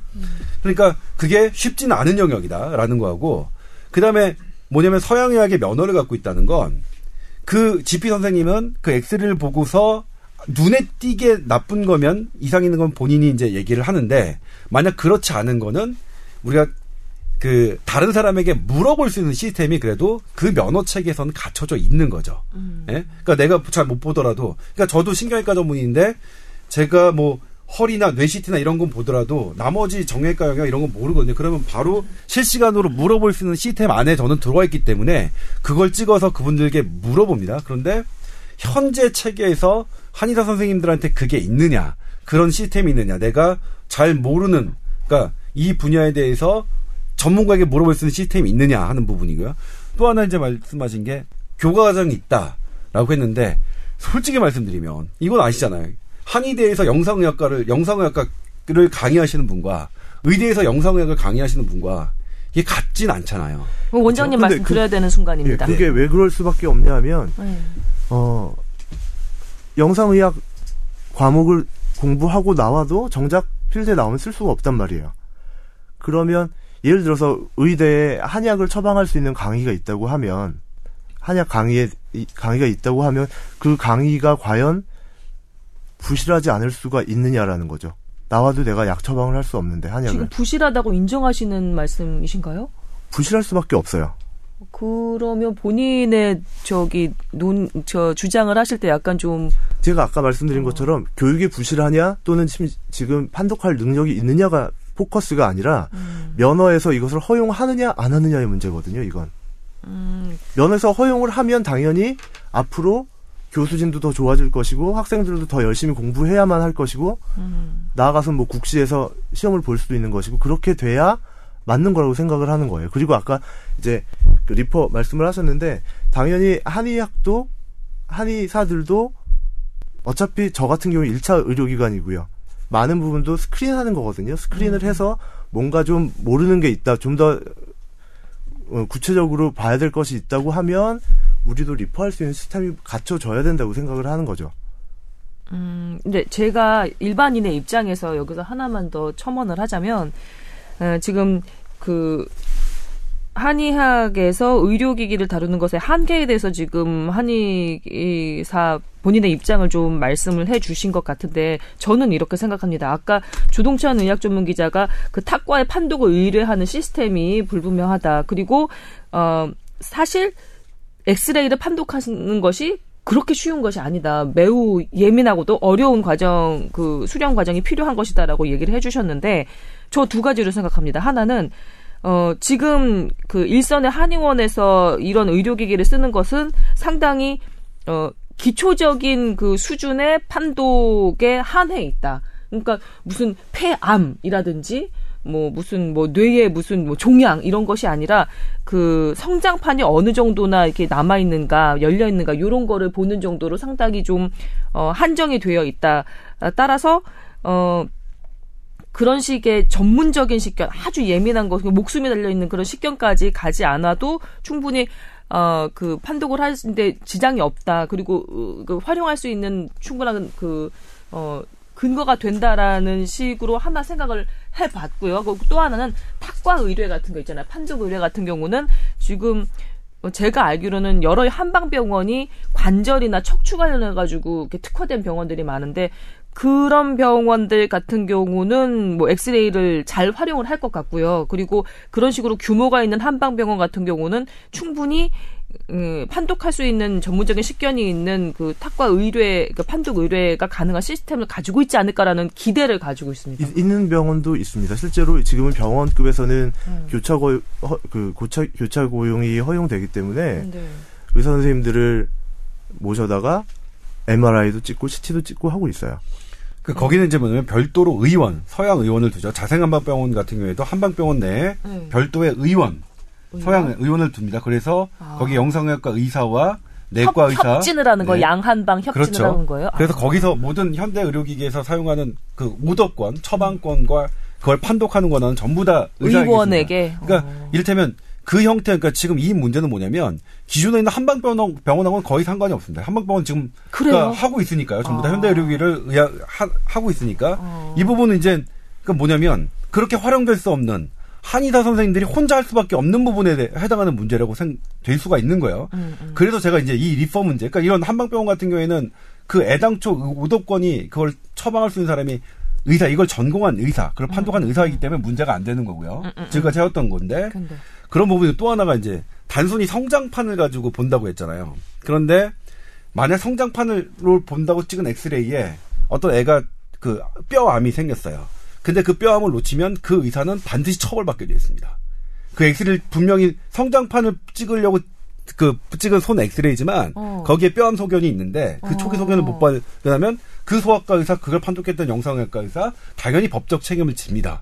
한의사 그러니까- 같은 경우는 어떤가요? 그러니까 지금 한의사 같은 경우는 아예 지금 판례가 손 엑스레이 찍는 것도 허용되지 않았습니다. 그러니까 음. 단순하게 제가 말씀드리는 게 네. 이게 손 엑스 성장판을 찍는다고 손 엑스레이가 보는 게 단순하다 그렇게 단순하지가 않다는 문제죠. 저 일반인의 입장이라고 말씀드렸더니 예. 나 화, 화는 내지 모든 마. 걸 모든 걸 이거를 그러니까 이게 엑스레이 찍고 찍 찍고서라도 모든 그 안에 이제 100가지 100분의 1의 가능성까지 내가 어떻게 알고 있어야 사실은 나 혼자 책임지고 이 엑스레이를 보는 거고 그렇지 않으면 저 같은 경우에 계속 물어봐요 사진 찍어서 음. 어떠냐 그리고 아까 이제 그 말씀드렸는데 아이고 저 죄송합니다 이거 이게 되게 어렵게 보셨는데 제가 지금 그 그런 역할을 해주시라고 오신 거니까 아 이거 죄송해서 예. 주장 주장을 강력하게 하십시오 원장님. 예, 더 저처럼 그리고, 이렇게 강력하게 해주시면 됩니다. 하나가 뭐냐면 지금 그 한의대 교실이 좀 부실하다는 거는 아 사실 우리 뭐 알고 있잖아요. 근데 그러니까 근데 면허가 그렇게 돼 있으니까 부실했다. 그렇기 때문에 면허를 먼저 허용하고 교육을 그러면 활성화시키자. 라고 하는 논리는 전 반대가 돼야 된다고 생각해요. 예. 저도 그거는 예? 먼저 그러면 그렇게 하려면. 교육부터 충실하게 하고 나서 그런 체계부터 갖고 나서 환자들을 적용해야지. 일단 먼저 환자에게 먼저 길을 열어놓고 나머지를 열어놓은 다음에 그러면 나머지가 충실해지겠다 하는 순서는 저는 아닌 것 같아요. 음, 어떻게 생각하시나요? 근데 제가 아까 말씀드린 것처럼 이게 어떻게 보면 그 이상론이고요. 어. 현실론으로는 내가 나가서 당장 쓸 수 없는데 그걸 음. 열심히 공부하겠냐는 말이죠. 이건 되게 현실적인 얘기예요. 그렇기도 하네. 네. 아 나는 황희정승이 된 것 같아요. 조 기자님 말씀 들어보면 그래 내 말이 옳다. 그리고 원장님 말씀 듣다 보면 그렇지 그게 현실이지 그 말이 옳네. 결국 아까 말씀드린 것처럼 면허라는 것 자체가 이 사람이 어떤 실력을 가졌느냐가 아니라 어떻게 보면 이 사람에게 이것을 공부하고 그것을 적용할 수 있는 권한을 주느냐 마느냐의 문제인 거거든요. 음, 하나만 예를, 들, 더 예를 들어서요. 어, 그래 그래요. 자 그러면 새로운 의료기가 나왔단 말이에요. 음. 듣도 보도 못한 의료기가 나왔어요. 음. 그러면 그 이전에 의사 면허를 받은 사람들은 이걸 전혀 사용 못하게 해야 되는 겁니까? 또 그런데 그 같이 공부해가지고 같이 쓸 수 있게 되면은 거의 출발선이 똑같은 셈이네요. 그 새로 나온 의료기기에 대해서는. 예를 들어 CT, MRI가 예, 나와, 나왔을. 때 그 전에 영상의학을 전공한 수련한 선생님들 같은 경우에 어. 예 모르잖아요. 일단은 어떤 게 있냐면 왜 그건 이제 우리나라도 마찬가지인데 그러니까 서양의학에서 CT가 나온다, 뭐 MRI가 나온다 새롭게 나오면 그것에 대해서 해당 그 이전에 면허를 받았던 사람은 그거를 CT를 판독하지 마라 이런 규정은 우리나라만 없는 게 아니라 모든 세계가 없습니다. 왜 그러냐면 서양 의학 체계에서는 그런 걸 자율적으로 규제할 수 있는 시스템이 있습니다. 그러니까 우리 병원에서도요. 제가 교수님 영상의과 교수님인데 그러니까 어떤 CT 이전에 하, 하셨던 분은 CT를 아예 판독을 안 하세요. 그리고 자체 내부적으로 당신은 CT에 대해서 충분한 판독할 저희가 없으니까 하지 마. 엑스레이만 시켜요. 그리고 수술 기법도 그렇습니다. 어떤 수술 새로운 수술법이 나오면 당신은 이거 충분하지 않으니까 하지 마. 라고, 자, 그러니까 이게 아무렇지도 않게 돌아가는 것처럼 보이지만, 실제로 내부에서는 되게 첨예하게 돌아가고요. 또 하나 제가 만약 제가 신경외과인데 무릎 사진 찍어서 한 무릎 한다해서 환자를 보내면 정형외과께서 난리가 납니다. 조동찬 저 자식 신경외과 전문의 주제에 무릎도 모르는 놈이 어디서 무릎 엑스레이 찍고 지 맘대로 어떻게 처방해 하는 게 난리가 나는 그런 내부 시스템이 음. 드러나지 않지만 있습니다. 물론 100% 그게 완벽하게 커버가 되느냐라고 한다면 그거는 제가 자신 그 그렇지는 않을 겁니다. 분명히 그런 원칙 속에서 예외를 원칙을 어기는 그런 분들 분명히 있을 겁니다. 하지만 음. 대체적인 원칙은 이런 것들이 보이지 않지만 있어요. 이게 우리나라는 뭐냐면 서양과 미국과 일본 시스템을 그대로 도입한 의료인데 그들 시스템에는 그게 녹아 있습니다. 그래서 그냥 일일이 너 이거 하지 마. 이런 규정이 없어 하, 없다 하더라도 내부에서 네 실력 안 되면 하지 마. 그러니까 선생님 저는 이제 그러니까 기본적으로 저는 이제 뭐 알겠지만 일전에 그러니까 한의학에 대해서는 일반 서양 의사보다 사실 좀 폭넓게 개방적인 생각을 하고 있고 기본적으로 선생님들이 한의사 선생님들도 어쨌든 환자가 찾아가는 의사 선생님이잖아요. 저는 기본적으로 의사라고 생각합니다. 왜냐하면 그거는 법이 한의사를 의사로 규정해서가 아니라 국민들이 아플 때 한의사를 찾아가니까 예? 국민들이 의사라고 생각하니까 저도 의사라고 생각 인정을 하는 부분이거든요. 그래서 저는 그런 부분은 대한 한 의사협회가 조금 다른 점인데 그래서 그분들이 어쨌든 환자를 진료 보는데 현대 의료기기가 도움을 줄 수 있는 부분, 그래서 그 환자들한테 도움이 된다면, 그건 그 누구라도 전 반대할 수 없다고 생각해요. 예? 환자에게 도움이 된다면. 그런데 지금처럼 이런 이렇게 이거를 너, 그러니까 제가 보기에 엑스레이를 너무 가볍게 보고 초음파를 가볍게 보고 그다음에 그게 놓쳤을 때의 폐를 너무 가볍게 보고 그다음에 내가 놓친 것에 대해선 보정하는 시스템 그리고 재교육받는 시스템이 그 분명히 서양 의학 체계는 있는데 그런 것들이 마치 없는 것처럼 저절로 될 것처럼 이렇게 해서 이것만 풀어놓으면 저절로 잘 된다는 그, 그 개념은 그건 좀 조금 위험하다고 봐요. 근데 그 한의사가 엑스레이나 초음파를 가볍게 본다는 건 누구의 의견인가요?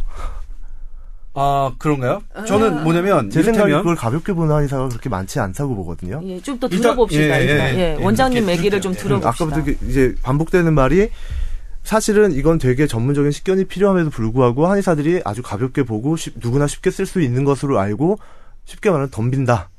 라는 식으로 말씀을 하시는데 사실은 한의사들도 엄청난 숙련이 필요하다는 사실을 알고 있고요. 그걸 모르는 한의사 아마 거의 없을 거고요. 다만 저희는 그런 거 아까 말씀드린 것처럼 스크리닝을 할 수 있는 최소한의 도구를 사용할 수 있게 해달라는 주장이거든요. 우리가 암을 진단하겠다는 게 아니고 예를 들면 뭐 지금은 어떤 과정이냐면 발목 삐었다고 환자가 왔어요. 염좌로 왔는데 이 환자가 사실은 알고 보니까 골절이 있던 환자였던 거죠. 잘 안 나아요. 나중에 이 환자가 다른 데에 가서 정형외과 가서 엑스레이를 찍어보니까 실금이 갔더랍니다. 예를 들어서 그런 경우에 한의사가 책임을 질 수 있는 아무것도 없어요. 왜 나, 우리에게는 골절을 진단할 수 있는 엑스레이를 사용할 수 있는 권한이 없거든요. 그래서 만약에 한의원에서 그런 걸 할 수 있다. 물론 오진 가능성이 있겠죠. 실금 같은 건 엑스레이도 잘 나타나지 않기 때문에 오진 가능성 있겠지만 그건 정형외과도 마찬가지라고 보고요. 1차 의료기관이라면 그냥 아니 저는 그 의견에 반대하는데요. 저라면 저, 저는 만약 실금 같다면 저는 놓칠 가능성 되게 높습니다. 특히 그 갈비뼈 골절도 저 다 대부분 놓쳐요. 그래서 저는 그 갈비뼈 찍은 사진과 군의관 때 그다음에 저기 할 때 그 발목 찍은 사진 항상 정형외과 전문의한테 하거든요. 정형외과 전문의는 놓칠 확률이 대단히 적습니다. 그러니까 그래야만 그 대단히 적어야만 정형외과 전문의 자격증을 따는 거거든요. 전문의 그 트레이닝 과정에서 그게 걸러지지 않으면 전문의가 안 되는 시스템이 있는 거예요. 그러니까 그 부분 screening의 문제가 그러니까 말씀하셨는데 screening 문제가 만약 된다. 그러면 그걸 반대 그러니까 그 누구도 저는 그거에 대해서 그러니까 그 한의 선생님이 발목 엑스레이의 실금을 초기 골절을 할 수 있는 screening 교육 시스템이 갖췄고 할 수 있다라는 게 되면 된 상태라면 그 누구도 저는 반대할 거라고 생각하지 않아요. 저는 그리고 결과적으로 저는 개인적으로는 그렇게 가는 게 전 틀리다고 생각하잖아요. 선생님들이 그런 부분에. 근데 아직은 이를테면 일, 지금 지난주에 김필건 회장님께서 그 김필건 골, 회장님은 어느 회장님이십니까? 한의협 회장님이죠. 아, 네. 골밀도 측정기를 가지고 골밀도를 하셨단 말이에요. 근데 그 시연을 가지고 나왔던 그 후폭풍들 있지 않습니까? 그러니까 뭐냐면 어떤 그 후폭풍이 있는지 좀 얘기를 해주고 게 틀렸어요. 그 기구의 아, 그래요? 음. 진단하는 방법과 음, 음. 측정 결과에 해석하는 게 틀리셨단 말이에요. 그러니까 이를테면 되게 급박 저는 그렇게 좀 안쓰러웠어요. 얼마나 급박하셨으면 그러니까 다른 쪽에 사실 공부를 충분히 더 하셨으면 그 틀리지 않으실 정도의 실력은 되시는 분이니까 한의대 한의사시니까 되시는데 그 충분한 준비를 아, 못하고 그 기자회견을 마련하셨구나라는 생각이 비난 받았겠네요. 예. 그랬는데 그 뭐냐면 그런 부분이죠. 예. 골밀도 측정 숫자 다 나온다고 하지만 사실은 그렇게 쉽, 쉬운 부분, 쉬운 해석이 아니라는 거는 나중에 이제 좀 그 밝혀졌잖아요. 골대사 학회에서도 잘못했다고 학회, 그 기본적으로 그 학회 자체도 이제 얘기를 했으니까요. 그래서 그런 부분, screening이라는 게, 그러니까 그 부분이죠. screening이, 그러니까 사실 쉽지가 않다는 거죠. screening이라는 게. 그런 어떤 거 소양을 갖추어야 되는, 물론 100% 니는 다 잘하냐 하면 말씀드렸지만, 그건 자신 없지만, 예? 그래도 어느 정도 체계가 그게 우세하는 그런 거를 그, 그런 의사를 양성하는 체계가 우세한 시스템이 있느냐 하는 것과 그런 우세한 시스템이 있지, 존재하지 않느냐는 저는 그건 큰 차이가 있다고 생각합니다.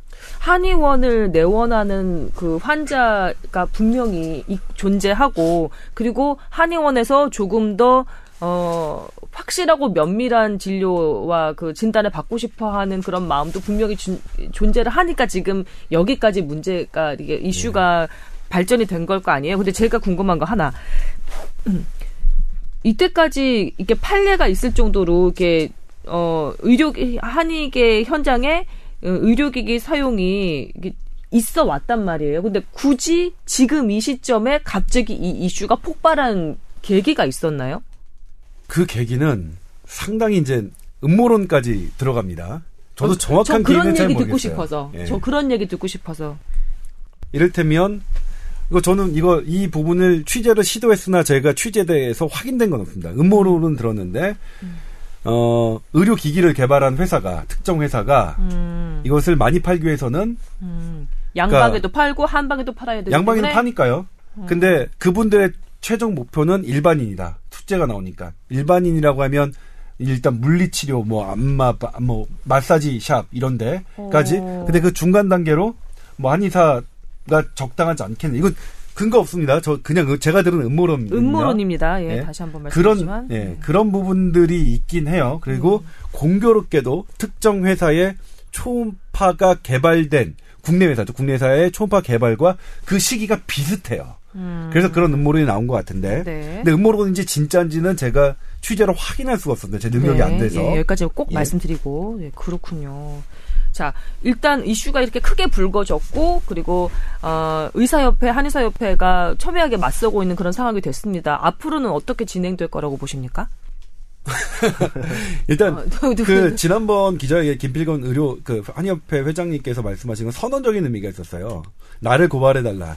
그러니까 앞으로 의료법이 위반되더라도 우리는 적극적으로 현대 의료기기를 사용하겠다. 그리고 어떤 외부에서 외부라는 건 대한의사협회가 될 수도 있고 보건복지부죠. 사실은 이 의료법을 관장하는 게 주무부처가 보건복지부니까 보건복지부가 가만히 있으면 안 되는 상황이긴 해요. 그래서 이제 복지부가 어쨌든 뭐 고발하면 뭐 판례를 통해서 재판을 과정을 통해서 현대 의료기기의 정당성, 한의사가 현대 기- 의료기기를 사용하는 것에 대한 정당성을 입증해 가시겠다는 게 이제 한의협회 집행부의 입장인 것 같고요.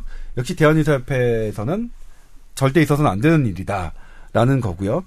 근데 이 과정에서 제가 이제 아, 참 정부가 진짜 이상해요. 보건당국이 특히 그냥 보건당국이 서면을 통해서 그 보건당국의 한약 정책과입니다. 음. 서면이 제가 입수된 게 있어요. 한약 정책과에서 발행, 발행한 건데 한의사가 팔로우업, 그러니까 경과 관찰용으로는 엑스레이와 초음파를 허용하도록 하는 방향으로 방침을 세웠다라고 되어 있어요. 네, 저도 그 기사를 본 그러면. 이거는 뭐 대한 의사협회들 뭐 난리가 난리죠. 음. 그래서 제가 복지부에 정식으로 당신네들 공식 입장이 냈더니 공식 입장 아니라고 했어요. 그러니까 이상하게 올라가요. 양동정술이야 뭐야? 아니 무슨 무슨 놈의 OECD 13위 국가에 보건복지부라는 부서가 이따위로 움직입니까? 한약정책과에서 과장이 대충 얘기하는 거하고 어그 그 주무부서는 아 그러니까 전체 그 복지부 총괄은 우리 입장이 아니다. 한약 그러니까 뭐냐면 SBS에서 저 무슨 조동찬 기자가 저렇게 썼지만 우리 SBS 입장은 아니다. 이거랑 다를 게 없거든. 말도 안 되는 거예요, 사실은. 제가 그때 시간이 좀 더 있었으면 확실하게 이 부분을 자근자근 해가지고 짚어보려고 했는데 이, 이 악물지 마시고. 이 악- 근데 이제 뭐냐면 저희가 그때 그 기사 저희가 이제 이 그때 김필검 회장님이 그 등장하셨을 때 저희가 기사를 했는데 남주영 기자가 보도했고 데스킹은 제가 했습니다. 근데 한의사 선생님들도 되게 거기에 불만이 많았는데 대한의사협회에서는 공식적으로 공중파인 SBS가 한의사의 현대 의료기기를 미화하는 편파 방송을 했다라고 했어요. 그러니까 양측의 욕을 먹었으니까 저는 그때 아 우리가 잘 쓰긴 했다. 어, 그렇지. 어, 저, 저는 사실은 양측에게 욕 먹으면 그건 잘 쓴 기사야. 예. 저는 상당히 제가 의사기 때문에 되게 걱정했어요. 제가 이제 편파적으로 의사 입장에서 만 쓰게 될까봐 되게 걱정했는데 일단 의사협회에서 그렇게 욕을 되게, 예, 해주셨으니까 욕을 해주셔서 감사한 일이고. 그런 부분이 있는데 앞으로 네. 이 부분은 그러니까 앞으로 계속 한의사협회도 대단히 중요하게 생각하고 있고 대한의사협회도 되게 중요하게 생각하고 있고 그리고 국민들 건강을 위해서도 중요한 부분이기 때문에 음. 이렇게 이런 자리를 통해서 좀 더 격하고 솔직하게 토론하는 자리가 좀 더 많이 열어 열려졌으면 좋겠어요. 제가 이제 가장 저기 했던 게 뭐냐면 이게 되게 중요한 문제고 싸우는데 서로 얘기해 본 적이 별로 없는 것 같아요. 음, 만나서 해본 적이 없죠. 방송을 어. 통해서 한의사 선생님하고 이렇게 얘기해 보는 거는 처음이에요. 그래서 제가 좀 하겠지만 나와주신 거 용기 있게 나와주고 정말 감사드리고 그 원장님께서 바라시는 바는 뭔가요? 어, 첫 번째는 일단은 한의원도 아까 말씀하셨던 의료 시스템이 갖춰져야 된다고 일단 생각해요. 한의, 한의 음. 그걸 위해서 어떤 움직임이 좀 진행이 되고 있나요? 그것까지는 제가 아, 뭐 예. 알수 아이고, 없고요. 이- 있었- 어쨌든 간에 저희도 여러 분과가 있거든요. 음. 각 트레이닝을 받고 이런 선생님들 위주로 리퍼할 수 있는 시스템이 당연히 갖춰져야 되고 음. 그 다음에 한의사 중에 영상의학을 전공한 선생님들도 나오셔야 된다고 저는 개인적으로는 생각을 하고 음, 있고요. 음, 음, 음. 예. 제 사견입니다. 어디까지나 저는. 그럼 예. 그럼요. 그리고 예. 예. 어, 또,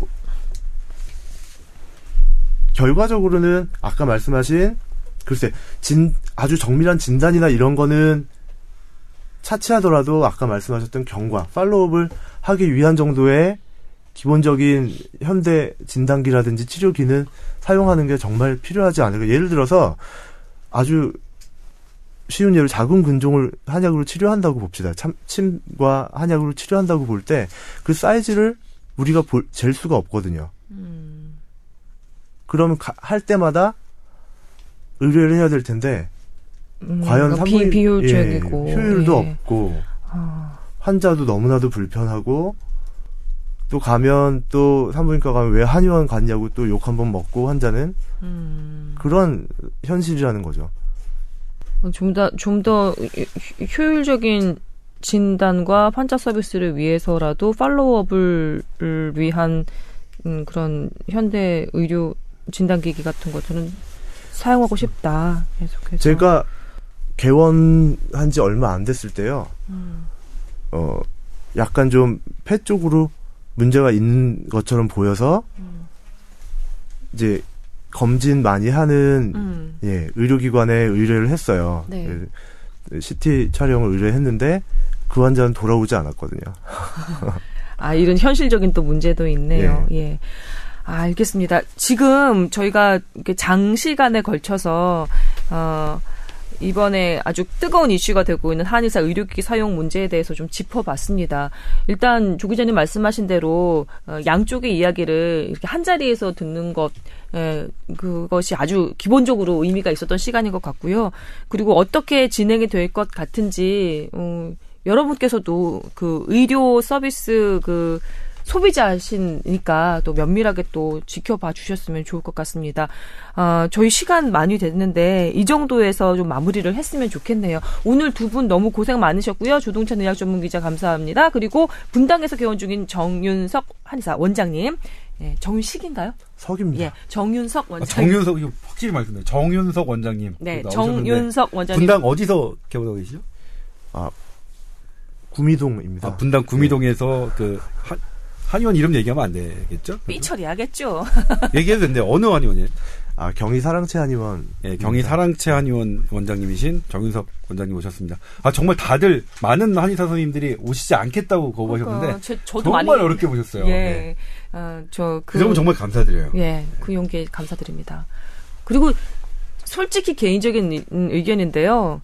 했으면 좋겠어. 많이들 공부하셔서 한의사분들이 면밀하게 좀 했으면 좋겠어요. 아, 그 위험해, 위험해. 위험한 발언이니까 아니, 그러니까 지워주시고요. 일단은, 네, 예, 아니 지워주시고요. 뭐 그럴 수는 네. 있는데, 그러니까 많이들 공부하시고 그 체계가 갖춰진. 저는 개인적으로 그런 난 체계가 그 체계가 먼저라는 예. 것은 인정.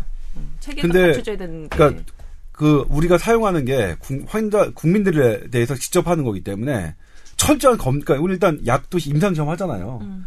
그러니까 우리 어떤 기구를 사용할 수 있느냐 없느냐도 그런 그런 임상 시험 정도의 그런 음, 그런 부분을 거쳐야 되는 게 저는 맞다고 생각해요. 그래서 저는 예. 뭐 개인적으로는 현재로서는 정말 반대입니다. 열띠다, 열띠다. 예, 열, 정, 근데 정 안 되면 그 사용에 대한 자격 시험을 봐도 된다고 생각하거든요, 저는. 아, 자격 시험. 뭐 그도 아이디어네. 예. 끝에 가서 이렇게 또 포인트가 나올 줄은 아니, 몰랐네. 결국은 그냥 사- 아까 말씀드린 것처럼 이거, 이걸 공부하고 이야기니까. 사용할 수 있게 법에서 정해줬느냐 아니냐의 문제예요. 예를 들어서 약간 이거 마무리해야 되는데 제가 조금 얘기가 아니요, 괜찮을 것 예, 같은데요. 예. 모시기 힘든 분 모셨는데. 어떻게 보면 그 의사 선생님들이 한의사의 의료기 사용을 반대하는 논리 저변에는 약간은 증오범죄와 비슷한 심리가 좀 깔려 있다고 보거든요.